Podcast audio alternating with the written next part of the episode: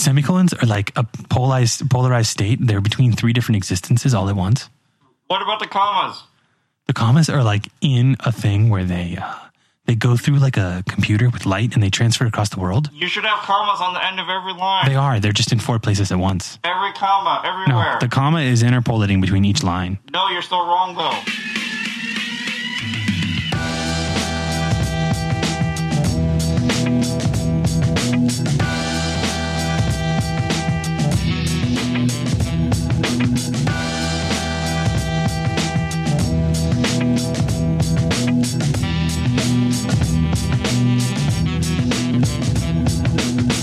You know what bike shedding is? No, I don't know what bike shedding is. Bike shedding is it's not really a great term, but it, it does explain something that's very, very important. And Is it very when big your deal. bike like sheds its tires at the end of a season? No, it seems like that would be it, but it's totally not it. And again, this is why You know, it's my not a bike good sheds title. its tires all the time, and I don't know. I don't know what it's doing. It's like all of a sudden, it's like Your, uh, these are this is this is the winter tires. They're your, gone your now. exercise bike. Your know. exercise bike has different problems. No, not, I not was- shedding tires. I was talking about like a bike bike that I don't. I was Oh. being I was being being stupid. Oh yeah, that's true. Anyway, bike shedding apparently is when it comes from the idea that you're having an argument over what color to paint the bike shed when you haven't finished building the rest of the house. The reason why this relates to programming is we programmers are of tribes and we fall into things fall into categories about things both consequential and not so consequential. And so bike shedding is having arguments over the not consequential stuff. So the reason what inspired me to talk to you about this, Greg, is that I listened to an episode of Syntax recently. I think it was their last episode. No, they put out a lot of episodes. It was, I think, two episodes ago. Do they do like one a one a day? They do like two a week, but they do one like one's long- like a quick one, right? One's a quick one called Hasty Treat. Those are usually yeah. pre-recorded. So that's the thing is that they'll do pre-recorded ones and then they'll have like their legit show. And the Hasty Treats are shorter. They're usually 30 to 45 minutes. The longer ones are about an hour. And the Mm. longer ones are every week. So they do have a very high volume. Those guys are great. Anyway, they did an episode on this very recently. And I thought it was interesting to take a look at. And I thought that maybe you and I could take a look at some of these and have a fun, not hot take at all discussion about which way to go about these things that ultimately don't really matter, but they're still kind of fun. To I love these kind of things. Hit me.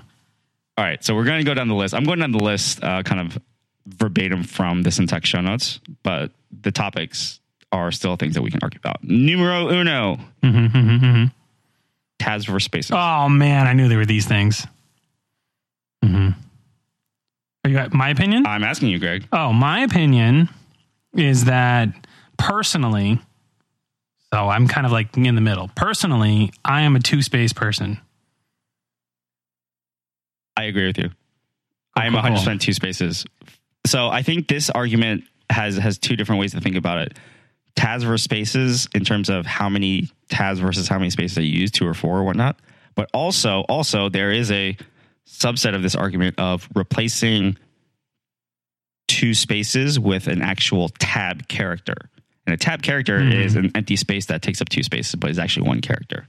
Yeah, I don't do that. That is the wrong way to go, folks. Tabs in that situation is 100% incorrect. Let me tell you why. Let me tell you why. If you I'm open waiting. up a new code base Mhm. and you open it up in your editor Mhm. and you look at your indentation, you're like, oh, that must that that's two spaces wide, Yeah, right? And you put your cursor at the beginning of that line and you hit backspace. What's going to happen? And delete one space. You the have, character. No, the answer is you have no idea. Mm, The one of those answer is questions. you have no idea because if it's a tab, it's going to erase the whole thing and take you to the beginning of the line. If it's a space, it takes you back one space. Mm. The problem is, and the reason why you never use t- tab characters is that you can't tell by looking at it. Well, you can if you have invisible characters in your editor, but yes, that assumes that you're smart enough to do that. Yes, that's true. Don't make me think, Greg. Don't make me work. Well, no, I mean most people probably wouldn't do that. Now, here, here is the ultimate correct answer to this question. On. Always, always, always, always have an editor config, and the which is a file dot editor config file that allows you to define the amount of spaces and the tab type, either if it's two spaces or an actual tab, whatever. The indentation types are allowed to be defined per language Yes, that's true. because the It could reason be why per file type too. could be yeah well that's what i meant per language per file type the reason why that matters in my opinion is that laravel which I use have used a lot in my life, is either one tab or four spaces. I don't remember, but it's not two spaces. and PHP that's is weird. generally well, That's strange. it's whatever makes sense, but it's the other one. I think it's I think it's one tab. It's the opposite of the one that makes sense. No, no, no. I think it's it makes sense. Like they made the other decision. Like I think it's I think it's one tab. They did it specifically to be unique. No, no, no. They did the other common choice, which is a tab. One tab, One tab, I think. not two tabs. Not never two tabs. No, F- a, f- a four space distance indentation like looks really indented. Like, does, It but takes it- up a lot of space. It makes sense when you look at PHP though, because it's very class like. I don't know. The, the problem is, I I guess it makes sense to me because I've done a lot of PHP and I know that it's usually typically one tab, but it it's problematic when you don't have an editor config and then you have a project that has both like common JavaScript code with two spaces, whether it's jQuery or whatever, or Vue, whatever the heck is in there, because Vue is typically used on Laravel. You'll have that, but then you go into the PHP code, it's a different indentation. Yeah, and if true. you don't have a good editor, like VS Code or IntelliJ or like any one of them that supports an editor config with that plugin installed, it won't know what it's doing. You're, gonna have a bad time. You're gonna have a bad time. You're gonna check in uh, a bunch of empty spaces in your commits, and you won't even know it's gonna break everything. But you do bring up a good point that if you are working in a team where a bunch of people are working on the same thing, it doesn't matter which one of these you pick. It just has to be consistent across everybody's Yeah. code base. That's the only thing that matters. And there are editor plugins, by the way. If you really do have this problem on your team and you're just insane and you can't get over it, there are plugins. I'm pretty sure they existed for Sublime Text. I'm sure they exist now, where it will convert whatever the project uses to what you're used to looking at. Yes, and then it'll switch it back And for it'll you when switch you it back when Yep. you save it. Yep. That's one reason why Prettier does that too. Prettier does that. You could just set those up even you can even abstract it away one step further and have it be a post commit hook. You can, but then they yeah. That's another step. But there there are ways Yeah. around if you've got you know a little holy war going on in your team. There are ways around it to keep everybody happy, but also keep the code base sane. So Yeah, I think if you're really having a problem with this, just take a vote and just be like, raise of hands who wants to do what. Oh, that's soft, man. What are you gonna do? Duke it out and fight? Office Fight Club, obviously. Like, what, come on, man. No, it's not. It's not. There's other things to have fight clubs about. If it's That your, is not if one it's of your them. first time, Greg, you have to fight. no, there's other things that you're gonna end up actually wanting to fight Yeah, about. some of the, some of the other ones on this list are stuff that we're so, probably anyways, actually going to I would about. say my final conclusion, and I think your conclusion too, is whatever the project uses, we prefer two spaces, but whatever the project uses, and it's language dependent. Yes, that's editor configs rock. Editors do cool things. Go. Agreed. Next one. Next one, single versus double quotes. Oh, in JavaScript for sure, single. Here, here's the trick question: all the time. Hmm. I do them on all import statements. I do them on all JavaScript code, and I do doubles obviously in JSX because I consider that HTML. Yeah, so- HTML has doubles. The reason I bring that up is that it is different depending on, right? If you're writing JavaScript, if you're writing React, and the reason why I know this is because at my job we use the Airbnb guide as oh, our, Oh man, as our there's so base, many rules in which that. is they've got a lot of rules, but we're also very liberal about the. yeah, but then you're just one. overriding everything. But they're one offs. Uh, I we love do the- it. We do it rarely enough that it's yeah, one-offs. but you know, anyway, I, I did a anyway, bunch anyway, of. Is there a question in here about the style guys? Because I'll skip it till then. We'll add it next. Go for we'll, it. we'll go for it later. Anyway, Mhm. so the Airbnb style guide actually enforces certain situations where it wants you to use single quotes, where it wants you to use double quotes, and it wants you to use uh, string literals. There are certain situations where There it will lit- tell you Yeah. it- you cannot use a string literal here. There are situations. Well, for one, I know the Airbnb style guide doesn't like you using string literals as the backticks, right?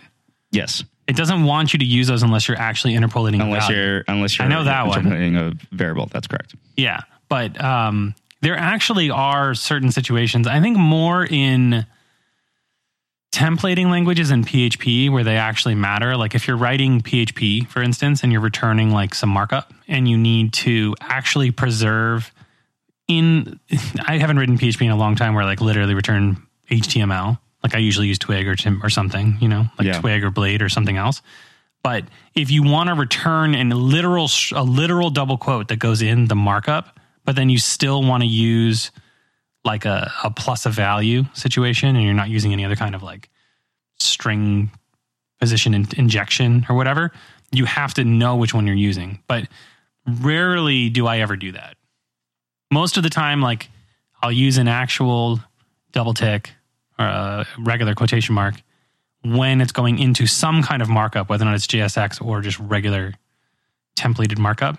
But then whenever I'm writing JavaScript, I use singles. Yes, that is that is the correct answer, folks. Two for two. Two for two. Good job, Greg. What about the one that I just added? What, What about- guide? What about style guide rules? It depends. I think it goes back to consistency, right? Um, if you are if you have a very strong opinion one way or another about how your style guide should be laid out, then you should probably have a style guide. Mm-hmm. If you think that the Airbnb one is good, stick to the Airbnb one. If you think it is too hardcore, you know what? You can write your own. Figure out how hard that is to keep track of all that stuff and how many of these things that we're about to talk about on this list are going to come up when you try to write your own style guide. Yeah, they're going to come up. My thing is that I think style guides, period, I think that they're totally necessary. What rules they have, I'm just going to hot take. I don't care. Doesn't matter. It Doesn't matter consistent. It has to be consistent. The point of the style guide is to is not to uh, enforce opinion. it's not It's to pass down the test, Ten Commandments. It is mm-hmm. to keep everything the same. Yeah, I agree. It doesn't matter. Doesn't really what matter what the rules are. There's some rules that out of sanity and like people being used to like, okay, here's a good one. I, oh, here's the next one that we can bring up. Let's just skip right into it. Standard JS or no? What does that mean? Standard JS is where all the hipsters remove all the colons and then they just Oh like, no, that's the next one. Hold on. Oh, okay, so okay. the next one is semicolons okay, fine. at the end of every whatever every line. Yes. So like in your in your Mhm. in your React in your import statements, are you writing semicolons Yep. at the end of every line? Yep. What about when you define a variable? Always, Every line. every single line. The end of functions, the end of uh, array objects, everything. Because you want to know why? These these I'm going to tell you about these hipster kids, right? They think standard JS is cool, right? Because always less stuff to write. Also, oh, I have another one. We can just keep going forever. But anyways, the last one is tr- dangling commas. I'm not oh, looking at Oh, no, that's list. on this list. Yeah, see, No, I know. I'm gonna- gonna- No, I'm gonna no, cover no, them no, all. No, no, we can't. We, no, we'll Well, I can't turn one my head, so I don't know Well, We'll get to that one. Okay, okay. That one. That one's Okay, its own okay. thing. It's sim- it's the opinion of mine is similar, right? The language was designed to have semicolons at the end of statements. It Yes. terminates the statement. And and you hipster kids, if you use standard JS, fine. If you literally follow the rules of standard JS, you'll probably be fine. But there are times when the AST compiler will require that you put a semicolon because it doesn't know what you're doing because the language is supposed to have them. Semicolons for life. We're gonna have to disagree on some of these, or else this show's not gonna be fun. But yes, I 100 percent agree. Sure, we'll get there. We Don't be a often. savage. Semicolons. Semicolons are like putting on a tie with a suit. Like you just have to do it. The There's only no reason, one- There's no reason not to. the only time, to be fair to the hipsters, the only time that I think they look okay, but it's inconsistent, so I would say no, is on import statements. I would consider because there's no syntactical analysis to an import statement. Like when the import statement is done, it's done. It's not like it's going to get confused and be like, "Are you importing a second thing?" It- they're just they're finite. But in order for consistency, Consistency. keep the them point. there. Yes. yeah. Absolutely. But like they look okay when they're not there on imports and exports. that's true. But if you're going to be consistent, be consistent. Don't be a savage. Yes, that's true. Mm-hmm. So this next one, I don't know if you'll have an opinion on this one. So grouping and ordering your CSS properties. So what this is referring I know to, it is. You know, you know, you know this is, but for the for the listeners, what this is referring to is that anyone who's written CSS for a long time, you kind of have this like natural grouping of what properties go together, right? Like if you Mhm. if you write margin, you're probably gonna have some padding. Yeah. So if you write display flex, and you're gonna have some flex, pro- have some flex, flex properties in there. You kind of those kind of end up getting grouped together wherever they are in Mhm. in the actual CSS class that you're writing, height and width, stuff like that. That is fine, and I think that logically works. But there is a school of thought where you should alphabetize them. alphabetize them. I am for grouping. I think when you're thinking, I could go either way. And there was one project where I wanted to make everything like, I didn't want to define the rules, but I wanted it to be consistent. So I even use Stylelint, which is a thing. If, Yes. if you don't know, That's true. there is Stylelint, and you can define that is one of the rules. It's like a plugin I think you can add where it will automatically alphabetize things for you, kind of like ESLint does. Yes, that's when true. you say dash dash fix, it'll alphabetize them.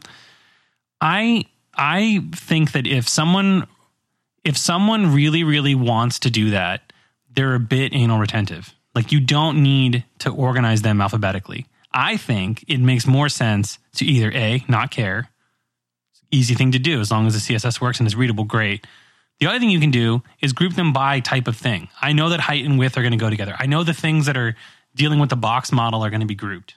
Height, width, padding, margin, all those things are going to be grouped in some order. And then going further down is like things that are less elemental, like box model. So it would be, I don't know, like borders and stuff like borders and crap that are superfluous. Like they'll be down below, they'll be lower, I think, in my mind. So I like to think of like, let's get the box model figured out, then let's do all the other crap. Pointer types, pointer, you know, cursor pointer, all that crap would be down below or up top, and then you deal with the box model at the bottom, but they're just grouped in some way. Yes. Is so. I am extremely torn on this one. This one keeps me up at night. So here's why. I don't know why. I've been writing CSS for a long time, and so I do have this like mental model of where these things go. and someone's telling you to alphabetize them. No, but the there's plugins for that. The biggest there there are two things that make alphabetizing make so much sense, so much objective sense that I almost can't like ignore it. Okay. Okay. One, if everybody alphabetizes, that means it makes it super easy for anybody to find what they're looking for, no matter what. Brand new Mhm. to the code base, never seen it before. Oh, yeah, of course. Background is going to be first and Z index is going to be last. Yes, that makes perfect sense. That's exactly where they are. Okay. Second, mo- more importantly, Mhm. is when you open up your Chrome Dev Tools and you look at the CSS for a specific element. What order are those properties in? Probably alphabetical. They're in alphabetical order. Hmm. So, so Google's made a decision. Regardless, regardless of how you wrote them, Yeah. Yeah. they're in alphabetical order. Hmm. I guess that makes it easier when you're like, you know, row coding in the in the in the preview tool, and then you're And copying you and copy it paste, back. and they're already in order. Mm, I still, I well, personally, uh, even if I was a front end dev, I wouldn't really care.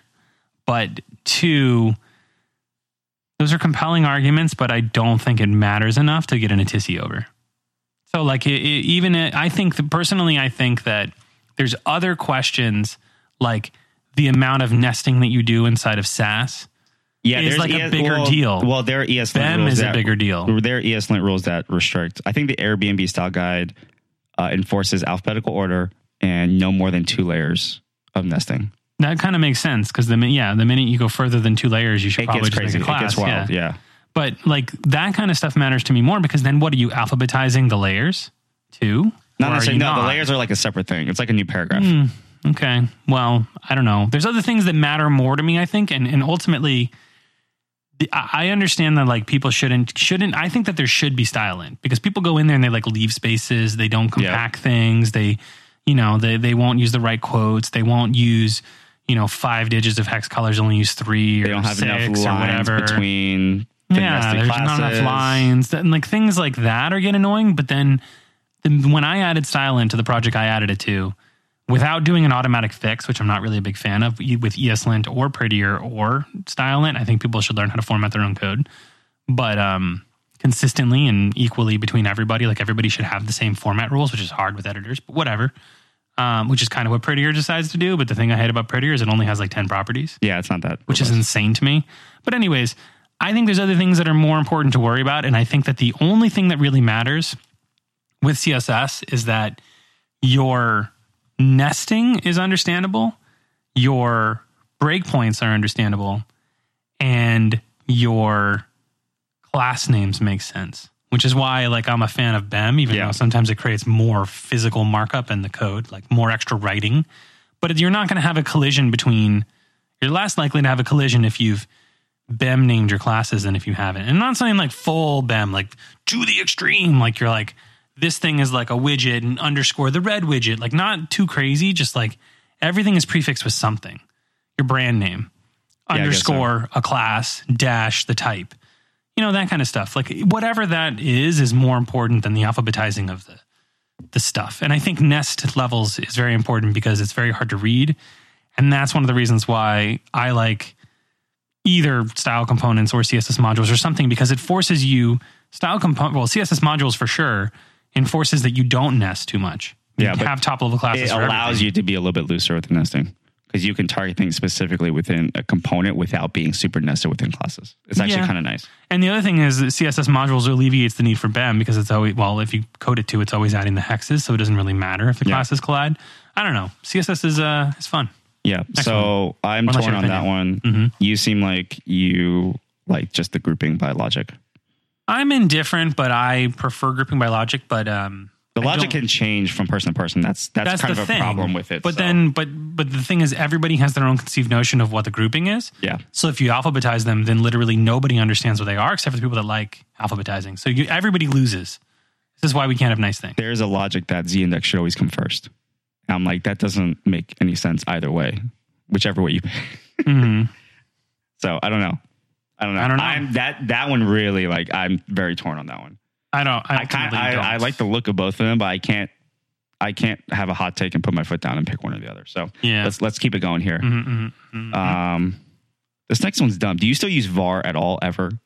Um, there are reasons why you would want to because of lexical scoping, I believe, because var still gets hoisted, whereas let and const I don't believe do. so there's actually legit reasons why you would, but no, I don't. I haven't written VAR in over two years. I, I, haven't, but I know that they that. they left it in. I mean, they're not going to remove it in ES6, but they they left it in as a language construct because of hoisting. yeah, that's true. So like var in line with the for loop, it's technically the same thing as a let, but let is lexically scoped. So I think it doesn't get hoisted. So there's like there's there's certain times when you could use var, but I I have not found a reason since the ES6 came out where I had to. So To no. use it over yeah, I just use let. let or const. Yeah, Okay. const is kind of annoying because sometimes you you want to just redefine something and it's like real extreme about it. If you say const cats equals cats and you try to change it to dog, no. No. Mm-mm. Mm-mm. But that's what const is there for, though. Yeah, but That's const const No, means that's something. That's what it's there for. Hold on a sec. Const means something in PvP, PvP, PHP. okay, well, you know, we know where my mind's always at. Const means something in PHP because it actually is a constant for the entire app. Const within a function is just a lexically scoped, locally scoped value that can't be reassigned. Yeah, but that's where the scope is in JavaScript, though. I know, but I'm saying maybe they shouldn't have used the word const because it's not actually a constant.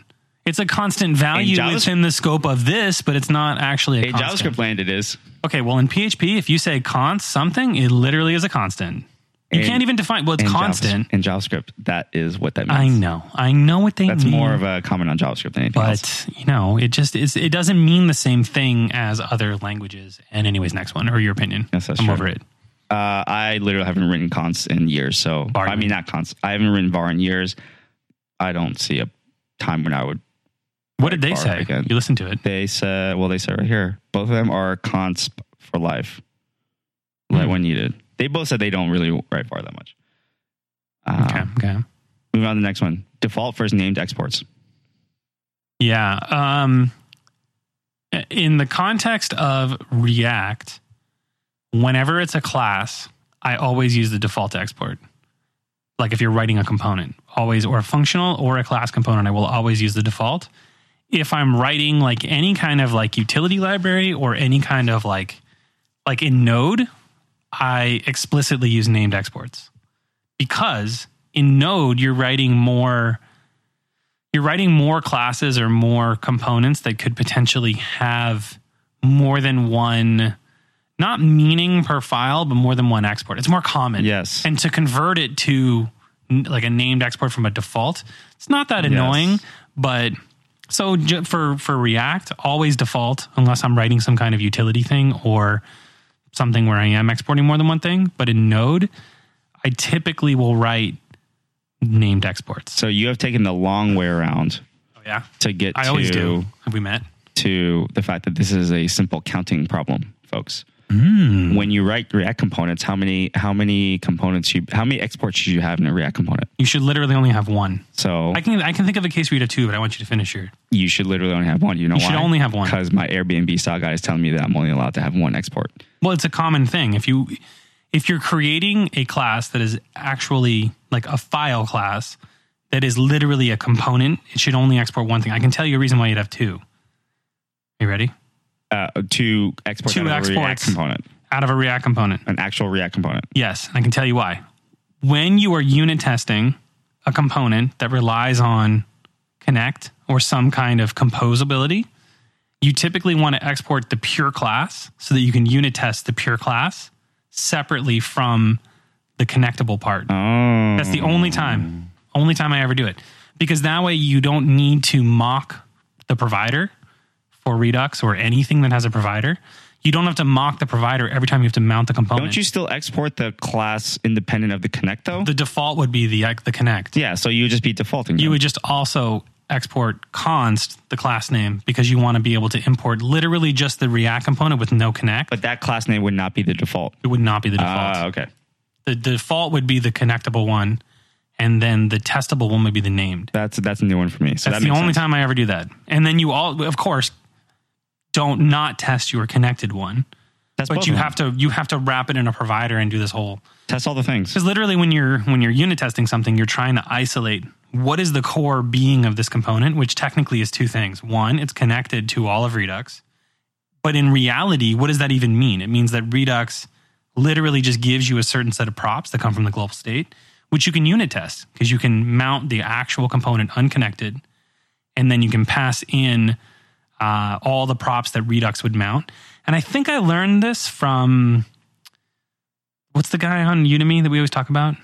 Stephen Grider. I think I learned it from Stephen Grider's testing portion of his Redux. Oh, I did not see Thing. that one. Re- He has did a whole- special one for specifically for Redux, It was the it was the class on Redux, and he or or was it the testing class?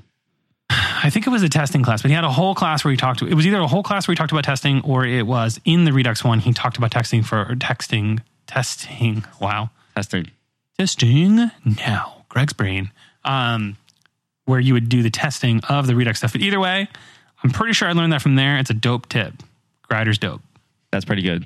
All right, All right, so where are we on this list? I don't know. Next one is which front end framework to use. in life, which front end framework do you use? It just says which front end framework to use. the one that's right for the project. Bam. That is the correct Boom. answer. All right, we're done. See ya. Bye. we've, literally, one? we've literally answered every single question with that statement. So Well, yeah. I mean, I think. Well, you you go because I always have a longer answer. What do you think? Well, React these days is really good. Mm-hmm. It works for a lot of use cases. There's a reason why it's as popular as it is. Does not mean it's always the correct correct Mm-hmm, tool for the job. So there are things like Vue that exist. There are Mm-hmm. things like Angular that exist. There are things like don't use a framework at all that exist. That does exist. And then there's the people that say that and then ended up creating a framework themselves Yeah, that's usually how those things come about. because you need something. So you end up, oh, I can write a quick little utility library where it's like a class that exports a thing. Cool. You just wrote the functionality of React. Yeah, where do Without, you think, you know, do without all the cool stuff. Where do you think normalized CSS came from? Where do you think the idea of a CSS reset came from? Mm-hmm. Every single day I'm going on Hacker News and I see somebody goes, "Oh, I wrote this tiny little CSS library Mm-hmm, that can be like your default CSS," and everybody goes, "That's a framework." Yep. You wrote a framework. Yeah. And then they're all opinionated and whatever. yeah, they're they kind of some of them. Well, to be frank, they uh, I've seen a couple in the last maybe two days or so. Have you seen maybe did, last week? Did you see the one that Uber built? I don't know when they built it, but it I came across know. my radar. It's actually really nice looking. I don't know. I saw one. I don't know about semantically, but it looks I saw one last week called Water CSS, and it's literally just it just styles all of your default It tags like your H ones. They waterfall down. But it's actually not bad. It's like enough to, to make it look like it's been styled, but it's not like too much. It's actually super nice. There's a dark variant and a light variant, which are built into the, the Mm-hmm. library, and you literally just set a Sass variable. It's actually super nice. It looks really good. I liked Bulma a lot, and then I started looking at like I started using it more because in theory I really like it because it's Sass based and it's modular and you can import different things and it's really easily adaptable to React and stuff. And then when I got more into it, I was like, this is why I don't like CSS. So this is an interesting question because I think that which front end framework, our first instinct to answer that question is React, Vue, Angular. But Mm-hmm. now we've gotten into CSS frameworks, Well, then yeah, which are different from front and they're also dependent, but they're also kind of related. yeah, because there's certain there's certain CSS frameworks that work better on those backend frameworks. Like I think Bootstrap is better is is mm, take it with a grain of salt, but I think that the Bootstrap React libraries vary in quality. And I think that some of the crap that's in Bootstrap is superfluous for React because you end up you end up adding classes to your JSX that you could have just wrote CSS for. And then the more that your client gives you like a crazy design, their comp is like insane, the less it conforms to Bootstrap anyways. No, you shouldn't be using So, Bootstrap. anyways, you should just use Flex. Like, you should just build your own CSS framework. But then you end up being like, okay, well, now all this crap like forms don't work in Firefox. And you're like, oh, I should have used the CSS framework. and then you reinvent the wheel, and And then you you're like, reinvent the wheel. oh, I built a CSS framework. It doesn't apply at all to our next client. Yep. So going back to the question, what is my opinion about CSS framework or uh, regular frameworks? Let's just ignore CSS for a sec.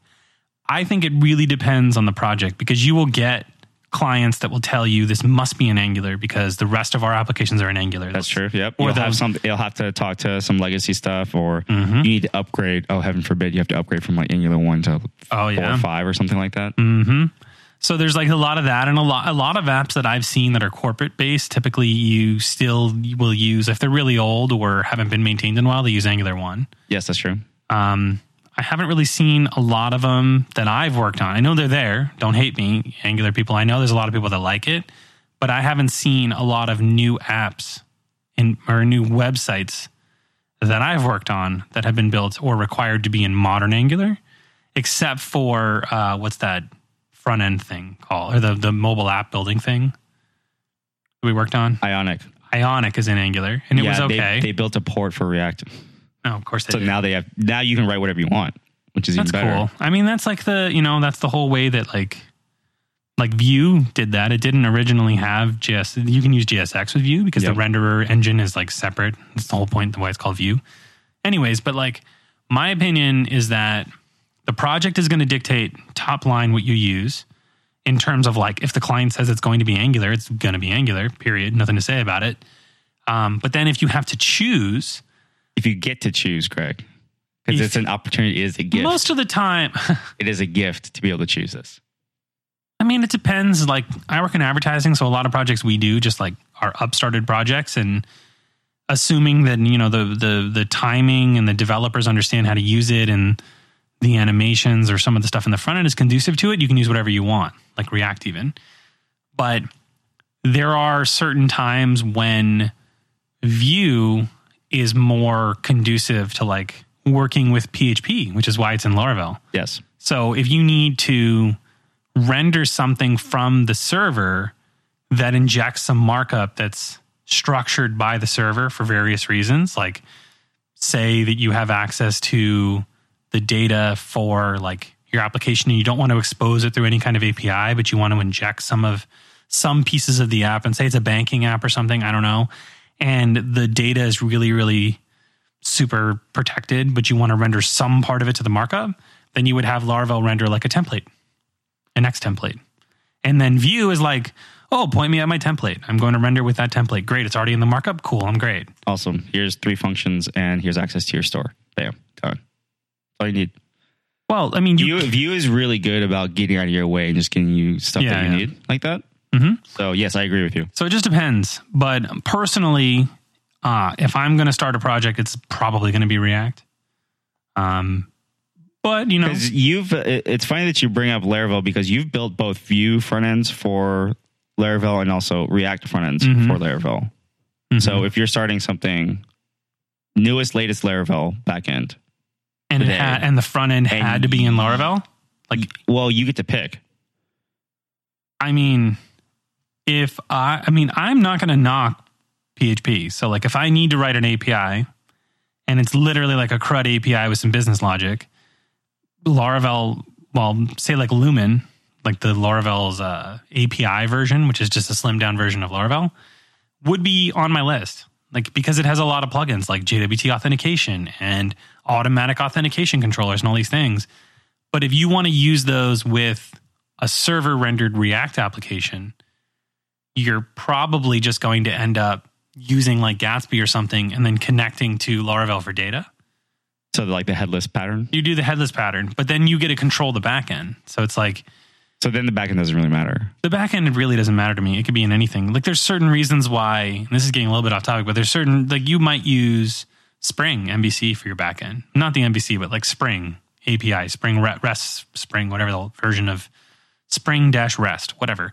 You might use that for your API because you know you're doing analytics processing and your backend team has written everything in Java. Like you might do that.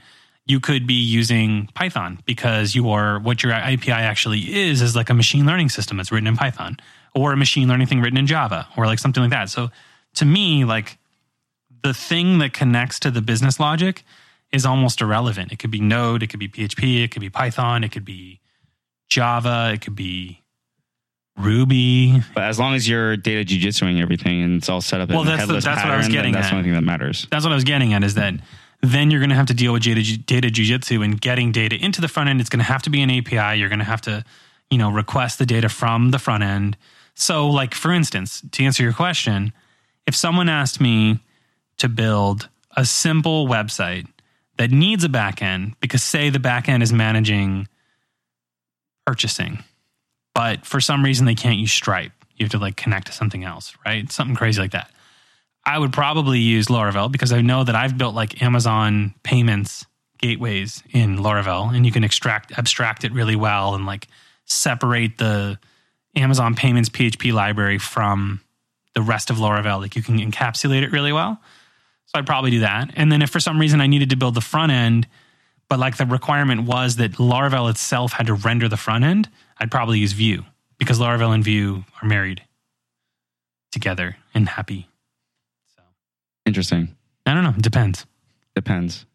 That's very helpful in going over what the what you should be looking for or how you make that decision rather than saying you should do this one thing yeah, or the other. I think that's my that's a good way to conclude what I'm saying is you have to think about it, but I think that the decision, everything I just said, is going to end up being a boom, boom, boom decision. Like Just make it a flowchart and that'll get Yeah. you to the correct answer for your project. I'm sure there's a what front end framework flowchart somewhere. That Just make it for yourself. Yeah, I was just saying use the internet. but like what is sure. the backend that you were using? PHP, something from this decade. That's Yeah. your that's your first tree. Because the other thing is, it's really, really hard to server render if the backend is rendering React and it's not in Node. It's very hard to server render React Yes, from a PHP server, which you can do, Yes, that's true. and you can do it from Java. But you know, uh, it's going to take you a long time. The necessity of whether or not you need server rendering will determine will be a big factor in determining what you choose for your backend and your front end. So keep that in mind, folks. Mhm. Next question: What code editor? We did a whole episode on this a Um, little bit. Yeah, we can reiterate quickly. Uh, we know your answer. It's I'm the- Sublime I'm- Text for sure. I actually opened Sublime Text the other day. Smoltron. I actually opened Sublime Text the other day, and when I went to go do an extension thing, I was completely lost. Because you're, because you're not capable of dealing with change. Mm, I think one. Well, I think one of the things I got super used to how Visual Studio Code has a nice page for every single extension, Yeah, and you can yeah. like, read what the hell it's about, read what the configuration options are. If it's a color theme, it gives you a picture of the damn color theme, so Yeah, you you know can also just go to. Sublime Text plugins. Well, that's a whole nother website. thing. This one's inside the editor. Yeah, but that's extra I just got. I just got used to All right, it. whenever you're yeah, Sublime is still faster though.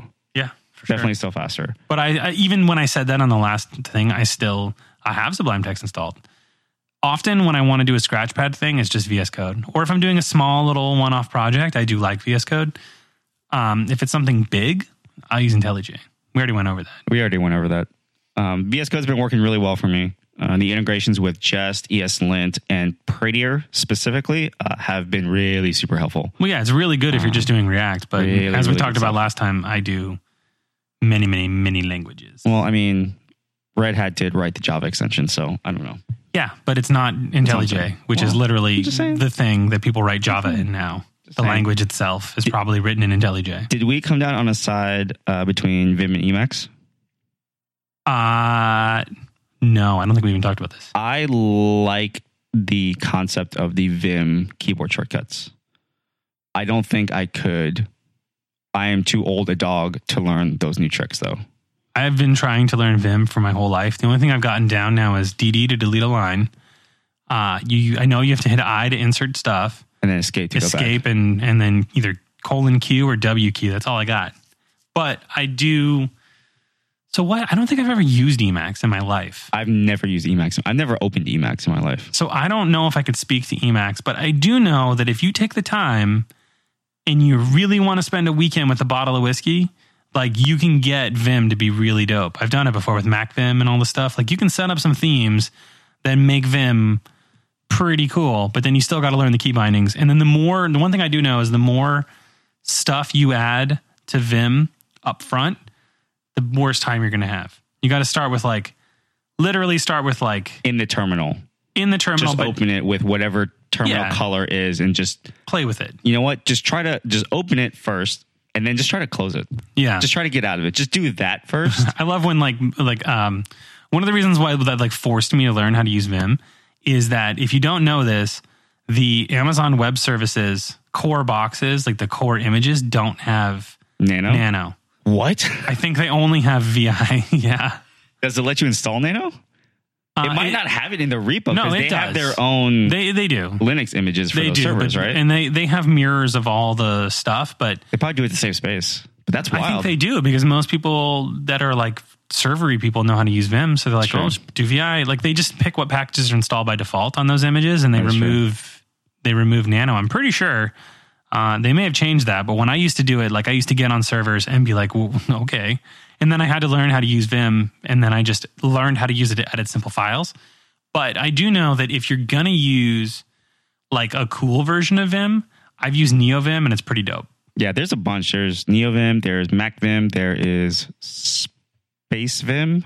Yeah, I think I've used that one too. It's There's good. Space. Well, the thing about SpaceVim is that there's SpaceVim and Space Emacs or Spacemacs, I think. So I think they I've are. used Space Max. Maybe I have used Emacs. I don't know. They're selling guns to both sides. I guess I don't. I don't. Oh, I don't know what they're doing. Whatever. there. But I just like the idea that those things like they encapsulate the ability to install plugins. They're kind of like um, uh, Zsh, where you can like install little plugins Yes. for things. They're kind of like that, and they kind of make it nice to like put things together.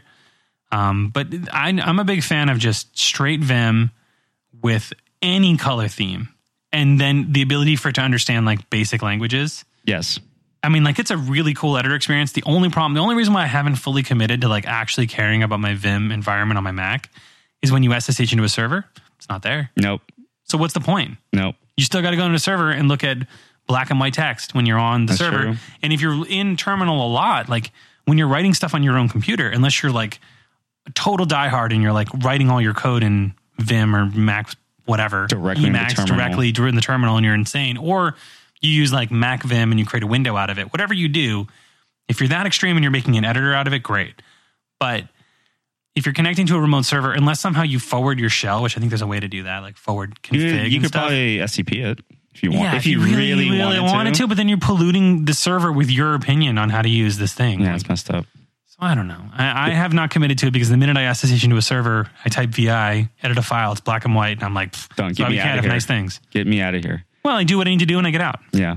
The the biggest thing for me for Vim is just the keyboard shortcuts. That's the only thing. The concept of it sounds it's a very, very powerful editor. If you get sure. good at the Vim keyboard shortcuts, you are going to be faster with those than you could ever be with any other editor. But then you're going to be one of those people that's like, what is this? I got to use like Vim mode with IntelliJ, which I tried to turn on one time. And I tried to do it when I was getting ready for the 60%. And I was like, can I live in this world where I'm doing these key bindings? And I found out very quickly, no, No, you cannot. I cannot. Uh, you know what the baby step is? I think I talked about this. Uh, is Gmail. I don't use Gmail. Go, well, go into the Gmail web interface and go into the settings, and there is an option for the keyboard shortcuts. And it allows you to navigate with uh, sort of a very small subset of Vim You know, shortcuts. So the you very can go up and down. Yeah. go up and down with H and J. Um, and there are a couple other ones, but they're it's like it's all kind of keyboard. You're like signing off on your email and you're like, escape WQ. yeah, Boom, it's like email shift, sent. shift ZZ, burn my inbox to the ground or whatever. I, I I don't really Yeah, know. no. But yeah, the keyboard shortcuts to me are the point of Vim. You know that all important business emails happen in Microsoft Outlook. I don't know what you're talking about. That's probably true, but I'm in my personal You should have some email on crickets. Gmail. I was just kidding, but Uh, most you're businesses probably require right. you to use Outlook. You're probably 100% right, though. I don't know, man. The Mac and Android and all that stuff, the, the Microsoft Outlook email client is pretty good on mobile. That's not too bad. Very nice. Uh, on nice. Mojave, if you turn on dark mode, you can choose whether or not you want your Outlook window to respect the dark mode or not, Mm. which is pretty neat. I had to uninstall Mojave. Oh, it yeah. bricked my computer. Oh, geez. I think We talked told- about We talked about it a little bit. Yeah, what's the next one? What's the next one here? Uh, optimization. When should you do optimization? How early in the process should should you do optimization? Um, This one is this one is Mhm. to me is a Rorschach test. mm, because if you are it's very if you answer anything other than you worry about optimization when you need optimization you're doing it wrong you're mm. you're thinking about the wrong things man So what? Let's just clarify. What kind of optimization are you talking about? well things like Like function optimization, or like, probably like how you write code right like oh you should you should I don't know, destructure your props so you don't have to write props dot every single time or something um, stuff like Mhm. that. I think when when they were talking about this on the episode, they were talking about literally things like trying to write almost like code golf, where you're trying to write the least amount of code possible to do the thing in order for it to be more performant, or like writing certain functions certain ways because it's 50 milliseconds faster in the browser or stuff like that. And they were like, who cares? Yeah, so I here this is where I kind of like lay the law on this one. Like there's certain th- design patterns that you could get into where it's going to be very very hard to fix those performance issues on the browser. Like I don't know, doing too many for loops and not using MapReduce. Let me actually interrupt you and bring up an example I think is illustrative of this. So Yeah. there have been, I think, a couple of studies that have shown that when you define colors in CSS, if you define them as a hex code, that will always be faster than defining them as HSV or something. uh, no, like uh, the actual like named. Like if you write color colon in the word white Mhm. versus color colon FFFFF. pound sign FFF, Mhm. the FFF, the actual hex code, that will render. I literally think it's like 25 milliseconds faster or something like that. Mhm. And apparently, there are people who are angry online, registered trademark, about the fact that people would use named name CSS colors when this other thing is quote unquote so much faster, Mhm. even though hex codes are impossible to read. So one thing that I would say is that unless you're right, like with hex code specifically, unless you are literally just putting things in temporarily and being like red for like an error state, nine times out of ten, the color is not going to be what they what the browser thinks red is. It's going to be some freaking variant of red. Well, it's the CSS red. No, no, it's going to be like whatever the designer told you with a pound FFF color, or even like an HSV if they're insane, or like a An RGB. RGB color. It's going to be like some other thing. Then they're going to want some specific red. Most of the That's time. true. Ferrari red. Yeah, there's going to be that case, but that's beside the point. I think I'll give you the inverse of that. So, Babel, right? I've heard some people say that the best code that you can write is the least amount of code that ends up in the compiled code. Yes, that's true. How the hell do you know what that is with Babel? Like, what are you talking about? This is true. Like you're getting what the compiler gave you that day and what the Babel people think of compiling shit at that day is. Like you're not to, you don't know what it's to be and you don't know what it's to be tomorrow. Because Babel could be like, you know what, tomorrow, uh, we actually have a native use of map. So, but you know what, IE can't use it, so we're going to keep polyfilling it. Oh, we screwed up in the polyfill and then we change it. You have no idea what the compiled code is. Unless you're literally looking at your compiled code and seeing exactly how that becomes on the browser in the compiled markup, like what are you talking about? This is true. So then you're like, okay, well, I could write my code so that the code in the editor is as small as it possibly could be and as concise. I don't agree with that. I think that's what they're talking about. Do not over optimize what you're No. writing to remove like, you know, a couple definitions or an if statement here because it makes it more concise. There's certain conventions that any generic developer is going to understand. Ternaries and JSX. Probably people are going to understand how that works Don't nest them though. don't nest them, don't ever nest ternaries. But sometimes people are going to say, you know, render this thing or null. And then I have another developer who tells me, why do you always do ternaries? You can just do that value or, and then you just put the, you put the other component. It's the same thing as a ternary. You just don't have the null or, right? Because if it's or that or it's null, But you better know what you're doing with that. but you better logic, know what you're doing. And also the thing is, like the person who looks at that is going to go, "What the heck is this thing where there's like a, a value Where are these straight this dot lines? props dot cats or a component?" You're like, "What does that even mean?" That doesn't make any sense. it works though. It's the same definitely thing as a ternary. So it's like you can over optimize by decreasing the amount of code you're writing. But my opinion is that the code that you have in your source code should be, first of all, the most understandable by your entire team Yes. The most understandable by the general development population. You're Yes. not just randomly writing some crap for no reason. And then secondary, is it the fastest it can be on the browser given your requirements And consistency. and consistency? Well, that's where ESLint comes in all these things. But yes, is it consistent? All of those things given, then maybe you can care about what it looks like on the the result of the browser. But to be honest, like once Babel compiles something, until we get web components, whatever the hell Babel is compiling is like that is the same thing as bytecode to me. Who cares? Babel thinks it's the fastest, the way that they're compiling it. it, there was that thing when Babel first came out and all the ES7 features came out, all the ES6 and 7 features weren't natively supported. There was a website that a developer, a very smart tech director I used to work under, told me, like, look at this chart and see that when you write object assign in like ES this particular time, you write it in in inside of ES6, compile it to Babel, and then go back, that thing runs 14 times slower than if you just do the equivalent in like object.clone or whatever the heck the thing was in the original, the old way you did it before ES6. Because Babel just makes shit up and puts it inside of the browser and it runs, yes, but like the way that they compile it, granted, is going to be a way that has been tested and they do tons of work. I'm not trying to bash on them, but they do tons of work to make sure it works. They're making sure it's performant and they care about the nitty gritty that shows up in the browser. But the thing you have to understand when you're writing code for a compiler is you have to understand somewhat how it's going to compile it. That's what I would say about that. So you have to know that Babel is going to turn your your set, for instance, like your JavaScript set, it's just going to convert it to a closure object. Yeah, that's true. Like whatever they're doing, they're going to convert it to something. If you know what it's being converted to, then great, write for the compiler. But I don't like That compiler changes literally all the time. literally every day. So who between when you cares what it start like your the project, between when you begin your project and when you end your project, you will probably go through. I'm going to say at least two different versions of Babel. Yeah, and if you don't freeze your package JSON, five semver minor versions came through and your shit changed. Yeah, So it's like, what does it matter? Like, you have to understand that you're you're. It's not like you're writing something for the bytecode compiler or you're writing something for C where there's only one way it's going to compile it to assembly. Like it's the most common way that it's going to do it for like the eternity. You know, like this thing is going to turn into this thing in assembly, and you're smart enough to know what that is. Great. That is not what Babel is.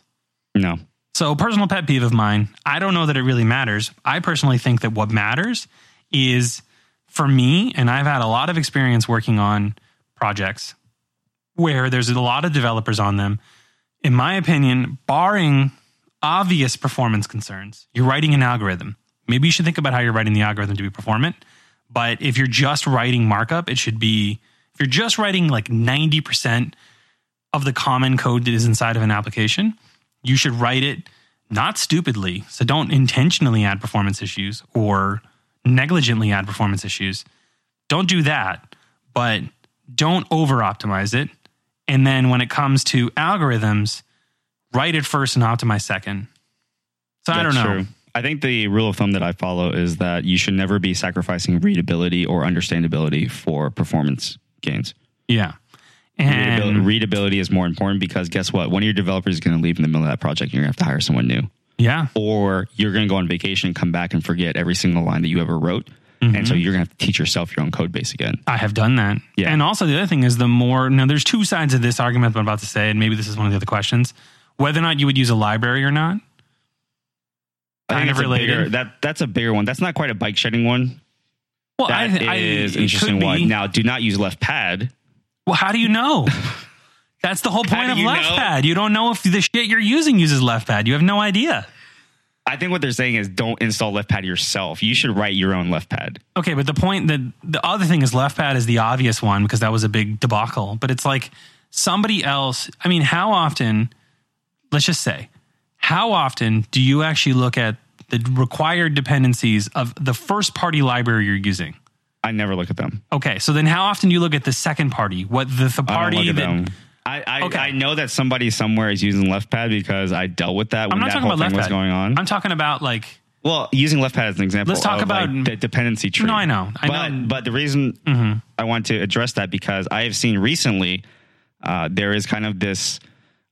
I don't know if I want to call it subculture, but there is a movement towards using what are called ES modules, Mm-hmm. which is when you import, you're not importing from an installed npm package, you're importing from a literal website. And so you- you're not going import React from React, you're going import React from HTTPS colon backslash backslash I'm sure that's something, coming. something, something. It's And like so you don't have Yeah. a bundler. You don't have a bundle. You're writing React and you don't have. There's that. Pico thing or something that just came out recently. Pika. Pika. Pika. Yeah, somebody. You know what's funny is somebody was like, "Oh, it's this thing that doesn't use Webpack." I think one of the dependencies of Pika is Webpack. Probably, yeah. I think. oh, No, it wasn't. It wasn't uh, Webpack. It was Rollup. Check that because I don't want to be wrong. But either way, like, I don't know. This this world is going crazy. The true solution of this world is going to be web components. And then you're going to have the ability to write whatever you want. You can write C inside of your website, whatever's performant. That's how C is. What? Pika package web. Run npm dependencies directly in the browser. No browserify, webpack, or import maps required. Okay, and then look at the dependencies of it. I'm pretty sure one of them is rollup, unless they use it to bundle itself, and then I'm wrong. But it's one of the requirements of the library. But either way, all it is is another one of those things. Like, great, yeah, there's no dependencies and whatever, but one way or another, there's a dependencies. Like, just your Yeah, it's inputting. roll up. But I think they, to be fair, I don't know. I don't want to be wrong again about something, but they So they might use it to build the thing itself. That's that would be a fair use of it. that would make sense because it looks like they're using TypeScript as well. So they might be using it to compile the thing itself. But the point is, like, there isn't no dependencies. In I don't know if that's the same thing you're saying where you're importing from a website, but like, I would never, I in my projects never, ever, ever require something from a CDN URL like CDN.js or whatever. I never do that. Granted, like those things are probably not going to go down. And yes, there's an argument for like somebody else on the internet may have downloaded that version from that thing from somewhere else. you should might- keep your own version though. you should keep your own versions of things. You should build your own thing and you should understand what's in your thing if you're building something important. But the whole idea that like there's there's two sides of this coin. So this one I'm a little bit like less extreme about, but it's kind of like a what does Peter Griffin always say on uh grinds my gears or whatever? Yeah. Bird, bird, bird. The bird is the word. The bird, the bird, bird, bird. The bird is the word. Is it the bird, bird? I'm sorry. I get it. Yeah, you're going to keep going. Sorry, Anyways, sorry, like it is a little bit of like a tissy of mine because I fundamentally understand the argument. Like either you're going to rely on a library for something or you're going to write it yourself. So there's this is this is a definite pro and con situation that could go either way. You can either write your own stuff. Okay, you can write your own micro framework for your instead of using React, you can write your own version of Lodash. You can write your own utility functions. You can do whatever you want, but guess what? Who's managing those functions? You are. You are. Who's QAing them? You are. You are. Who's the prob- responsible when they break? You are. You are. Who's responsible when they're not performant? You, are. You Who's just, responsible? You just doubled your workload by writing your own Well, framework. Hold on. There is there is an argument for the other side. That's why I said I'm on either side. But you know, if there's a performance issue where the way you wrote it compiles with rollup or compiles a webpack and isn't performant or it gets out of deprecated or you need to rewrite it some other way, you're always responsible. The other side of the coin is you can rely on something like, let's just say for utility functions, you can rely on Lodash, right? The old argument used to be, why would you rely on Lodash? Because you're importing the whole thing. It used to be like back in the Bower days, it was require Lodash, and boom, you have 33K of utility functions in your code, right? You don't have that anymore. No. Lodash literally has named imports. Yes, you can name individual whatever Yeah. whatever any function. function from Lodash you're using. You you just literally import that only. yeah, and guess function. what? That one function, how tested is it? It probably works. 100% unit tested, I'm sure. Also, it works. Also, half the internet relies on it. Did you just become an open source hipster? I think you just grew a beard in front of me. I always am the same. I've always been the same way. I don't know. Like I, I you just you just be, you just converted to open source communism on the show on air. Did you just realize that? no. See, because I'm just- saying you it's. just socialized the QA for packet for JavaScript packages. How do you feel about that? I don't know. Is this But- your is this your platform for running for office?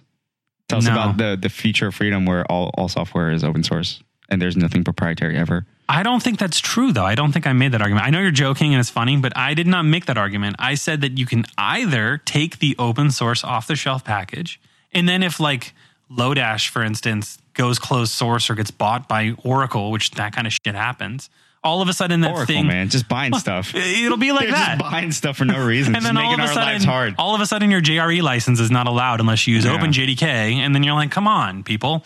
So whatever, you know, you can have that situation happen where somebody buys the library that you use right out from under your feet and changes it, or it could be misused or or not used anymore. It could go out of uh, support. Someone could stop working with it, and all of a sudden, it has left pad, and then it doesn't work. Or you can write all your own stuff and then you're responsible whenever it breaks. The argument for the you're responsible for when it breaks, you build it yourself idea is you own it. But the problem is when that developer who wrote that shit leaves, you're stuck with it. Yep. You better understand how it works. And every one of your developers better understand how it works. And you better isolate. That's the argument for using Yarn workspaces, is the argument for using separate packages for your org, is because each of those packages, when you get really big, can be maintained by different people. So you have your utility functions, they're maintained by somebody. Somebody who loves that kind of crap and loves writing utility functions maintains that stuff for you. If you But- get big enough, you can hire people specifically to do those specific Oh yeah, things. you can You for can sure. hire someone who just writes test automations. What do you think pipelines. Facebook? What do you think Facebook created React for? It's pretty wild. It's pretty big time. So that's Okay. I don't know. That's where we're at. What's the next one? Because I'm get getting. I'm getting fierce. Uh, let's see. There's only a couple left. Browser Oh, man. support. What browser should we support, Greg? Whatever browser quality assurance tells me should be supported. Greg, I don't know if you've heard the news, but the only the only browser that exists anymore is Chrome. That's So- not true at all. uh, I would say that you should support. So my honest opinion is that you should support whatever browsers your customers use. So whatever browser comes up in your analytics as a highly used browser, and I think the argument that you should use that you should like support every browser in the world is because you don't know who's looking at what. If you have analytics, you do. And if you have something like Bugsnag, you know when shit breaks and you know what browser. But you're in. building something from scratch, so you don't you don't have a an analytics base yet. Well, then I think that you should support all the mo- all the modern browsers. You should support IE, you should support Safari, you should support. How far support- back can I? I would say probably just the the most recent. I, this is my opinion on IE, and I know you're gonna. This is a hot topic. My opinion is that your application should work in IE, whether or not it looks correct. IE 11, it should work there. What about nine? Actually, no. Depends on Stop. your. No, stop supporting nine because Windows Seven is is end of life, folks. You should not be using that. I would say my opinion has always been on projects I work on. It should work in IE 11. It doesn't have to look perfect though. It doesn't have to look perfect. yeah, that's, it should that's work. the though. compromise. The user should be able to use it. Graceful degradation. They should be able to do whatever. It, like they should be able to happy path it, whatever, and even some of the intricate stuff should work. It should still work. It Yeah. should still be usable. whether or not it looks right, whether or not that you know. I mean, your Flexbox Submit is button gonna, is your, rounded. Your Flexbox is going to be off. Um, if you didn't do your units correctly in your CSS, your stuff's going to be off. But if it still works and it's still usable, then that's what they get. Yeah, and then you throw the warning that says you're in an old browser, or the banner at the top, whatever. Um, and then I think that beyond that, really, it's just the most modern browsers. And then once you launch, then you'll start to see who's using your crap. Then you'll know what you really need to support. And when a browser is drops below, you know, a certain percentage, whatever's comfortable by your business or your client or whatever, it gets nixed. So if two percent of your people are using IE, and you want them and you want to IE9. stop using IE9, then you literally throw up a banner that says, "Hey, if you want to use this thing anymore, please upgrade to IE11 at least, or you know, get Chrome, like or whatever you want to do." That's true. You should not be using Windows 7, folks. You can use Windows end- 7 with No, it is- IE11. It is, end of life. That's It what I'm doesn't mean saying. that you can't. There aren't people that are using it. you should not be using it. That's well, my that's- point. Well, there are people brings, that still use it. that actually brings me to my point on this topic is that Mm-hmm. the browsers that I agree with you. First off, first and foremost, you should be you should support whatever browser you're required to support. That's it. Uh, and whatever your people, the users use. well, that's where the requirements come from. No, like literally. Okay, well, I would just say the, the- to clarify my point, and then you can go. I would just say you should use what you're told to use by product slash reasonable expectations and quality assurance should tell you what to do. You, and then there should be some kind of negotiation. there. If they say IE9, you say like, why? Oh, we have clients that use IE9. Great. Tell them to get new browsers. Yeah. Doesn't always work, but great. And then from there, once it's launched, you should look at the analytics. And if something is used a lot, and you should probably have Bugsnag.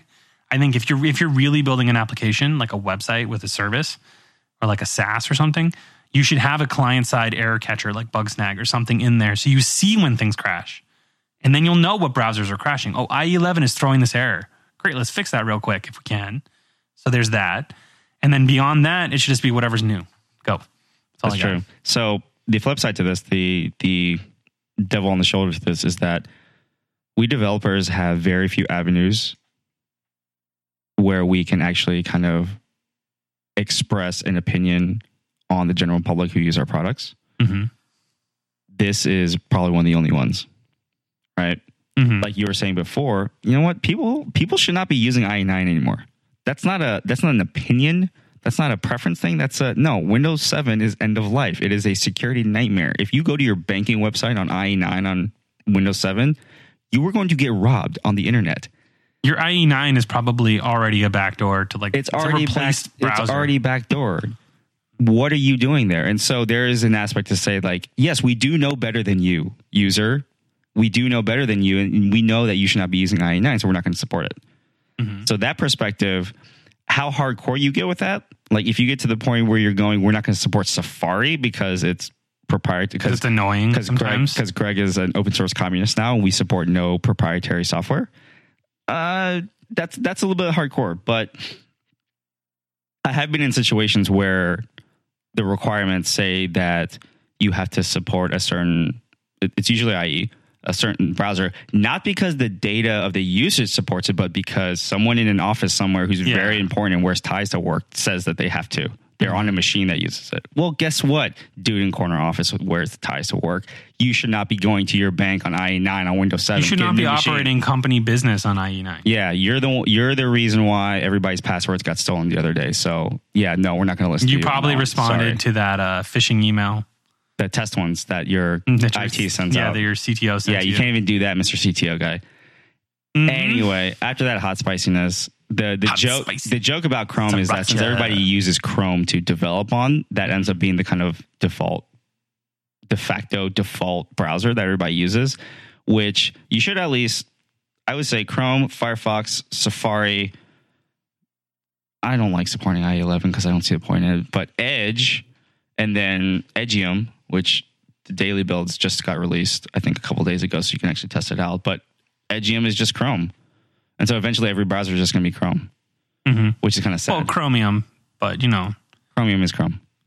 Mhm. There are very, very few. If I cut, if I change the logo and change all the references to what it was it was looking at, and I pull up Chrome next to Chromium, you wouldn't be able to tell. Well, there's differences, but yeah, the engine is the same. basically if you installed it in your mom's computer and just said, "Oh, they updated the logo; it's a different color now," she wouldn't be able to tell the difference. My mom either. So that's that's kind of how that is. Well, I don't know. I mean, I've had situations where Chromium crashes on on like on my Linux box, but Chrome itself doesn't. I, that's probably just the wrappers that are around it. Like maybe Chrome is more polished or Chromium is more bleeding edge. I don't know. Depends on how you installed it. That's probably is my problem. One day you can come over and fix that for me. It, de- it does depend on how you installed it. I don't know. That's a weird one. You run into weird. I have like don't this issue into. where every time I turn on my Linux computer, it goes Chromium, Chrome or Chromium, whatever has crashed. I think it's this Chrome has crashed. We're and then you're like, Did you end up switching to elementary or no? no, I don't know how to reformat my hard drive All right, I'll I'll teach you one. because I have well, I have like five. We talked about it. I have like five hard drives. I'll on come my over and computer, teach you one my day. computer just plays Destiny. I gotta Come find on, a- It just, it I- just it plays Destiny, you can do it on and you know, Budgie opens up IntelliJ, and I'm fine. That's that's all you need. yeah, it works. It's I the can whole code on trinity. it. I can code on it. All right, last one. Trailing commas. Ah, Told you. I hate them. Oh my goodness. Why do you do this? Because you're lazy and you don't want to type a freaking comma. You want to you've added a save you want to save a line in your Git history. Bam. I mean, you just all it does is it saves you from having an error when you're dumb and you don't put a comma on the last thing that you're adding. So It literally saves you a line every time you add a new line to an object in your Git history. So instead of when you add add a new item to an object, instead of there being two lines in that commit, there's only one line. I don't care. commit. The, the- you don't have a trailing comma. It's like, I'm glad this is the ah. one that got you to to bring the spice, to bring the heat. oh, That this one brought like- me the spice. That you're just like really super like about. I just think that the, all the things that standard JS does to like make you write less stuff or have to type less, it's like, I'm sorry, but it's not coding. The language that you have on the paper that, that you write in the editor is not there for you to type less. It's there to be descriptive of what you're doing. And the language has conventions, and JavaScript doesn't have trailing commas. The Never Well- has until standard came out, and people are lazy. The idea, the idea is that the trailing comma serves a couple of purposes. One, it Hmm. serves to separate items in a list, in any sort of list, in the CS sense of the word list. But it also serves the same purpose as a semicolon, is to signify the end of a line. So it does both those things, No. Right? It's kind I'm of the firm no on this one. well. This one is weird to me because it's similar to the argument about how people say the meaning of words change over time. Mhm. which some people say no, that's an impossibility. The meanings of words The comma change. literally implies that there's something coming next, and there's not. Think about it in the terms of it could language. imply it could imply the end of the line because all because every single Tell me in the English language that- where a comma. every single ESLint config that I've ever seen that says if you have an object with more than one item in the object, each one of those gets its own line. And so now the comma de facto becomes a signifier of the end of the line. Boom. Mm, still no. Open your third eye, Greg. Get woke. Let's go. Uh, I think there's bigger things in life to worry about. If someone le- leaves a trailing comma in life, then fine. But I just find them annoying because then you go, you when you look at stuff that's that's like JSON that's that's like really highly comma nested based, and you look at it and every single thing has a trailing comma at the end. No, I don't know. Gotcha. My car is going to get stuck in a garage. I know. Let's do you go. do you have a pick? Um, no. Do you? Oh, he wants me to pick the uh, the website that we were just looking at. That's called Good Effing Design Advice. Just Google GFDA. So he's picking my pick for me. Their He did his homework. uh, yeah their URL is not not safe for our podcast, but they have some. They are actually, I believe, a design agency, but they also make these. They kind of have an aesthetic, and they kind of have a idea that they drive. If you go to their site and look at some of the stuff they have for sale, it'll give you an idea of what they're trying to get across. I should get some sta- I should have them make me custom stationery that says "Don't effing leave a trailing comma" in my code. You probably could. I can that. make some really good ones. That was Probably my pick. That's my pick. I'm going to make one. You're gonna make one. No, Totally. no trailing commas. Don't leave a trailing comma. Is that domain and available? put your freaking semicolons in. Don't submit code. Don't PR code with no tri- semicolons in there. So you're basically anti standard JS, is what you're saying. I'm not anti. Like You're- if someone anti forced me as- to use it, I would use it. Anti but- is in you're the opposite of everything that standard JS stands for. I mean, everything standard JS stands for. It's like you know what? It, I think really what I've been thinking a lot about the triggers that I have. I think what really triggers me with standard JS is it reminds me of CoffeeScript. It's literally there to save It's you from not writing even stuff. remotely bad. No, that bad. It's, not. even close. It's not. But the amount of rage that I have Oh, towards. CoffeeScript is there because the, the literally all the things that are in standard JS are there to stop to make it so you type less or think less. I'm sorry. Code is descriptive and it's imperative and it should literally tell you what it's doing. I don't care if you want to save lines. Put your colons in. CoffeeScript is bad. You can find me on. Twitter at Gregorsky. I gotta go. Oh go. man, he is at Gregorsky. I am at Out Park.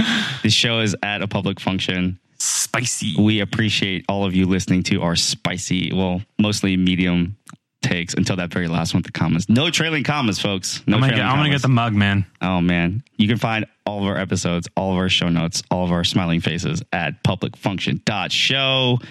Don't This- at me, bro. No, definitely add him about the commas. All uh, you know what? I want you to get into a discussion with the maintainers of standard JS on Twitter about this, and I want to see how I don't want to. because No. true mastery of Twitter is when you're able to have a super spicy hot take So let me just lawyer this for a second and, and sar- say and do it with sarcasm and still it's fine. be funny. Mhm. It's fine if you want to use standard JS, even on a project that I'm on. We just better agree going into it, and I'm going to be annoyed, and I'm probably not going to commit those stupid commas. Now walk If it you- back. Now no, walk it back. if you put now walk it back. if you put prettier walk on it, back. Go ahead. the walk, thing, walk, thing about walk- prettier, Walk, that opinion no. back, Greg. Do it. Walk it back. Go like this. Walk it back. all right, you take too long to explain things. Walk it back. So the thing about it is that if you use prettier, a lot of the 10 rules that are on prettier are allow you to enforce the things of standard. So if you really want to, trailing commas is one of them, and colons I think is one of them. You can either say remove or add. So I'm pretty sure standard JS, I'm pretty sure it's one of the rules. There's only 10 rules. Wait, so the rules in standard JS are optional, and you're this mad no, no, no, no. Sorry, not standard JS. I meant prettier. There's Oh, like prettier. 10 rules in prettier. There's not that many. And I'm pretty sure three of them enforce the standards of standard. So if you want, or say like either way, they can go either way. So what I'm getting at is if you want me to work on a project that has standard JS, you better install Prettier and you better do a post commit hook because I'm not going to conform to it. listeners, I have a project for you. Leave us a review in iTunes. If you agree hmm. with Greg, leave us five stars. If you disagree with Greg, tell him why in the review, but also leave us five stars. See, this is where your logic isn't going to work. What you should do is just say add him because if they leave it, you don't want people leaving a review of the show based on opinions about things. You could have them say like, "This guy Greg's an ass and he's really opinionated. I don't like his show." That's a legitimate opinion. But you don't want to be like, "I don't like his opinions no. on standard JS." our opinions are what make the show. Our opinions I know, are I'm part just- of the essence of the show. I'm just saying that you don't- Please leave that review. As long as it's five stars. I say, me personally, I say if you like the show and you want to hear more from us, then you should probably leave us a review just so we know you're there. We know you're listening and we know you too. like the show. That's So true. say, you know what? Sometimes they have dumb opinions. Sometimes Greg says the wrong thing. Sometimes he doesn't know what he's talking about, but they're entertaining or they're not. And if we're not, add us on Twitter because we will learn how to be better. That's what we do.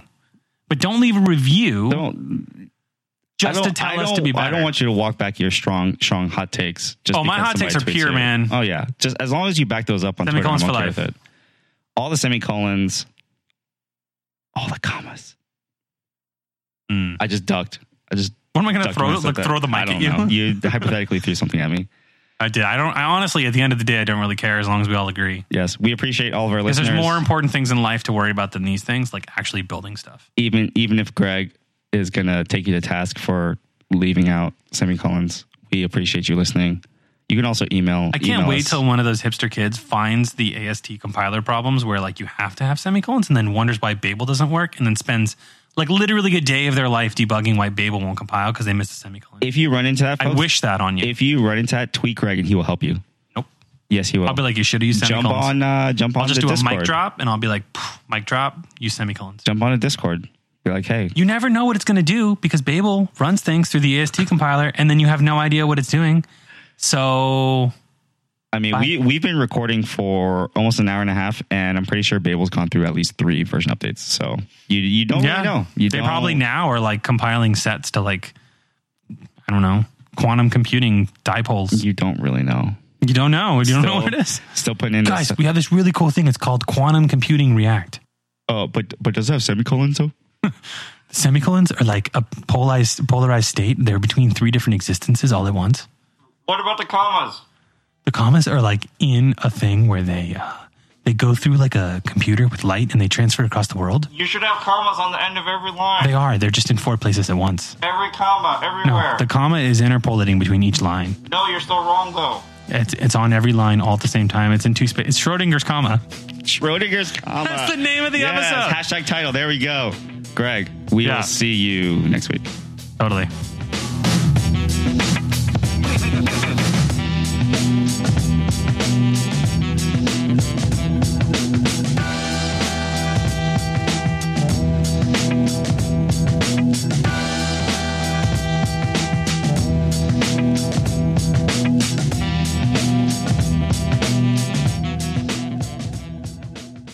A mug that says "I don't CSS."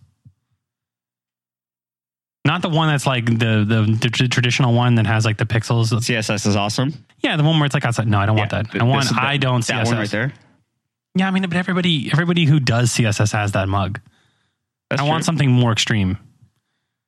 Uh, my code works. I have no idea why. No, that's that's that's just a dumb Um, statement. You should know why your code doesn't work, Albert. No, fuck no, no way, no. There are so many CSS puns. It's ridiculous. I like the Oh, I like here the we go. Unicode one. Here we go. Yes, That's closer, that's the one. That is the one. That's what we want right there. maybe. There's a notebook. Look at that. I do want that. You want the notebook? That's pretty funny with the overflow scroll situation. That's pretty cool. See, there are I so want many. CSS. There are so I many want that CSS one. puns. It's ridiculous. I used to like the Titanic when I was a kid. Oh man, I went to like the science theater thing in San Diego, like the the big like room where they had the screen on the ceiling. yeah. I saw a big thing about the Titanic, and then later they had like an, an expose where they had like pieces of it and stuff at the Science Museum. Really? San Diego's awesome if no one's ever been there. It's an amazing place. Yeah. And It's that, like that sinking Titanic is cool. it's a it's a more like suburban Los Angeles. It's still technically SoCal. The weather's still amazing. I don't know. Well, I mean, yes, in terms of the weather, but if you said it was like a more suburban Los Angeles, I think you'd get shot there. Oh, are they are they are they hood in in No, not San really. Diego? Do they rep hard like that? Not as no, nothing like it. That's the thing. Not like I mean, LA. is no. that the is that the crew that you ran with in San Diego? Is that totally, is that where you came from? totally? It's why I'm so hard. Yeah, Yeah. uh, definitely understandable. Mhm. My my Titanic story is when that movie came out.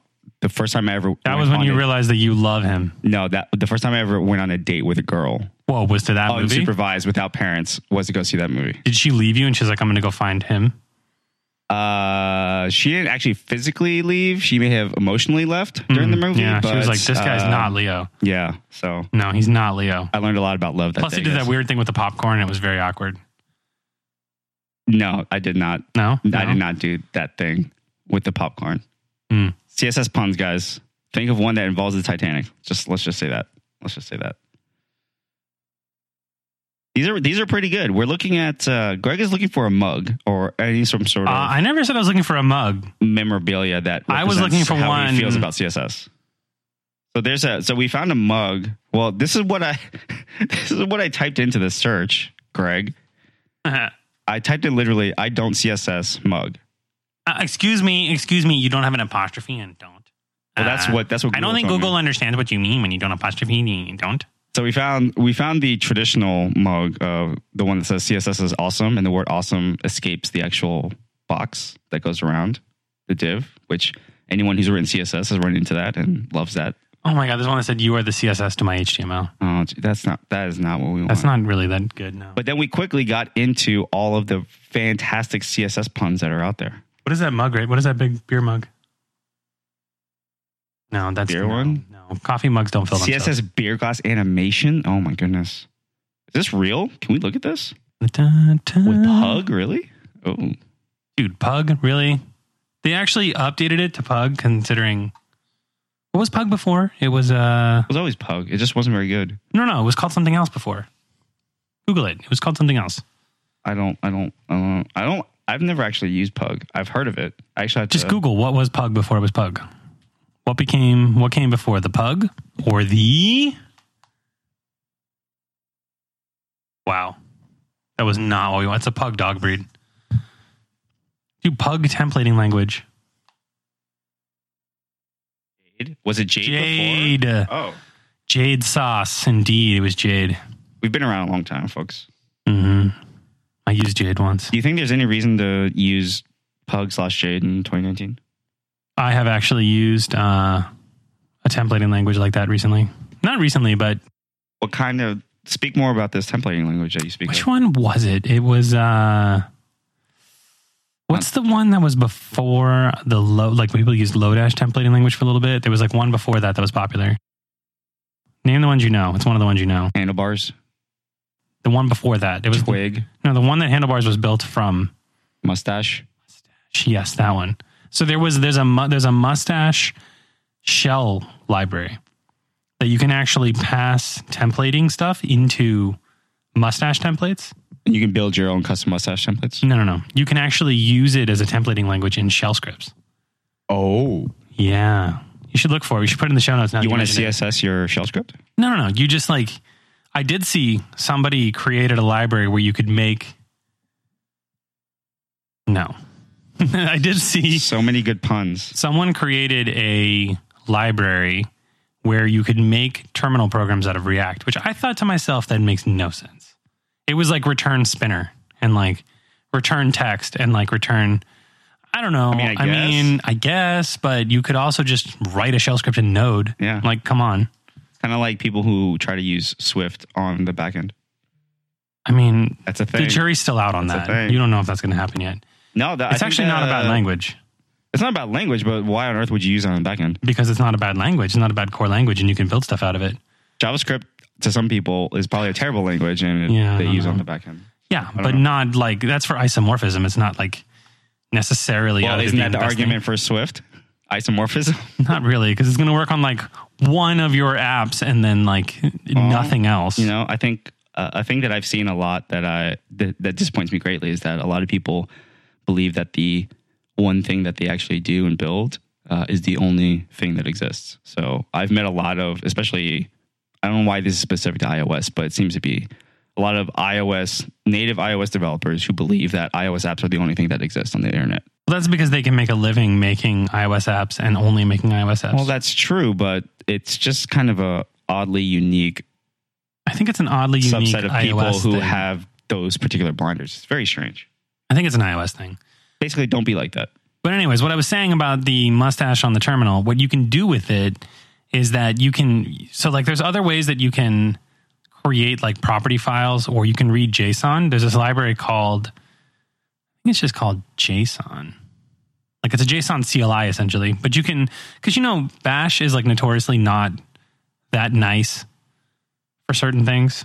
For like scripting, Well, like no, it does scripting really well, but like there's certain particular things that it doesn't do very well. Like you can you can read a property file, but you have to like parse it on the equal sign and like use sed to like take off each side of it and like do all this stuff, right?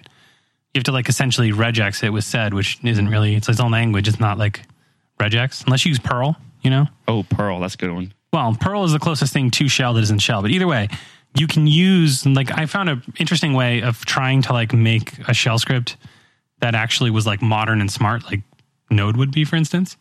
So I had a JSON file that you could parse particular properties using like um, JQ. I think was it either supported JQ or like Lodash type property access, but you could read nested JSON objects, but in Bash. And then, but the interesting thing was like I set it up so that the configuration for the shell script was inside of like a JSON file, like you would do in like an app. Instead of a bash RC. Well, no, not like instead of like if you want to have like config, so basically you want to build like a black box script that like a developer would use to deploy something, but then you want to have separate properties for like uh, like different configurations or like different keys or anything like you normally would do in a program, like a like a dot environment file essentially for Oh. the shell script, right? They don't have dot env for shell as far as I know. Someone's probably made it, so don't quote me on that. But like what I did is I used the JSON library to read from a JSON file, and then you can parse those properties into a shell script, and then you can essentially eval them into like environment variables. Oh, okay. And then you can use, in this particular case, I was using Mustache to like take those values out of the JSON file and then inject them into a template that would then be used by something else. It was like a like a setup script that would essentially like take a, like a bunch of environment files and then create like a staging config or like a prod config. In this particular case, to be very specific, it was creating an SSH config and it was switching the SSH config like a dot SSH slash config file to like define how the SSH, SSH agent worked when you load that file, but it would dynamically switch between staging and prod. That's interesting. So it's pretty cool. So you're like kind of separating your concerns in your bash. Yeah, I've had So a lot of fun having this. the same Yeah. data in multiple bash scripts for different things. Yeah, you could write one that was essentially staging or prod, and then you would pass like an argument like dash dash environment equals staging or whatever. And then it would figure out, like in the staging version, I'm doing this, in the prod version, I'm doing this, because let's just say, for instance, like your staging environment has lower, like requires a VPN, but has less strict SSH rules. But then your prod environment uses a bastion and it's much more strict. Well, they're different. Yes, that's true. So then you can like pre bootstrap your project and say, in this particular case, I'm running on staging. And then, I don't know, it's a fun little It's like experiment. a dot M for bash. That's great. kind of, yeah. It's a good way to put it. Fantastic. Could you do like the the internal colors and all that stuff?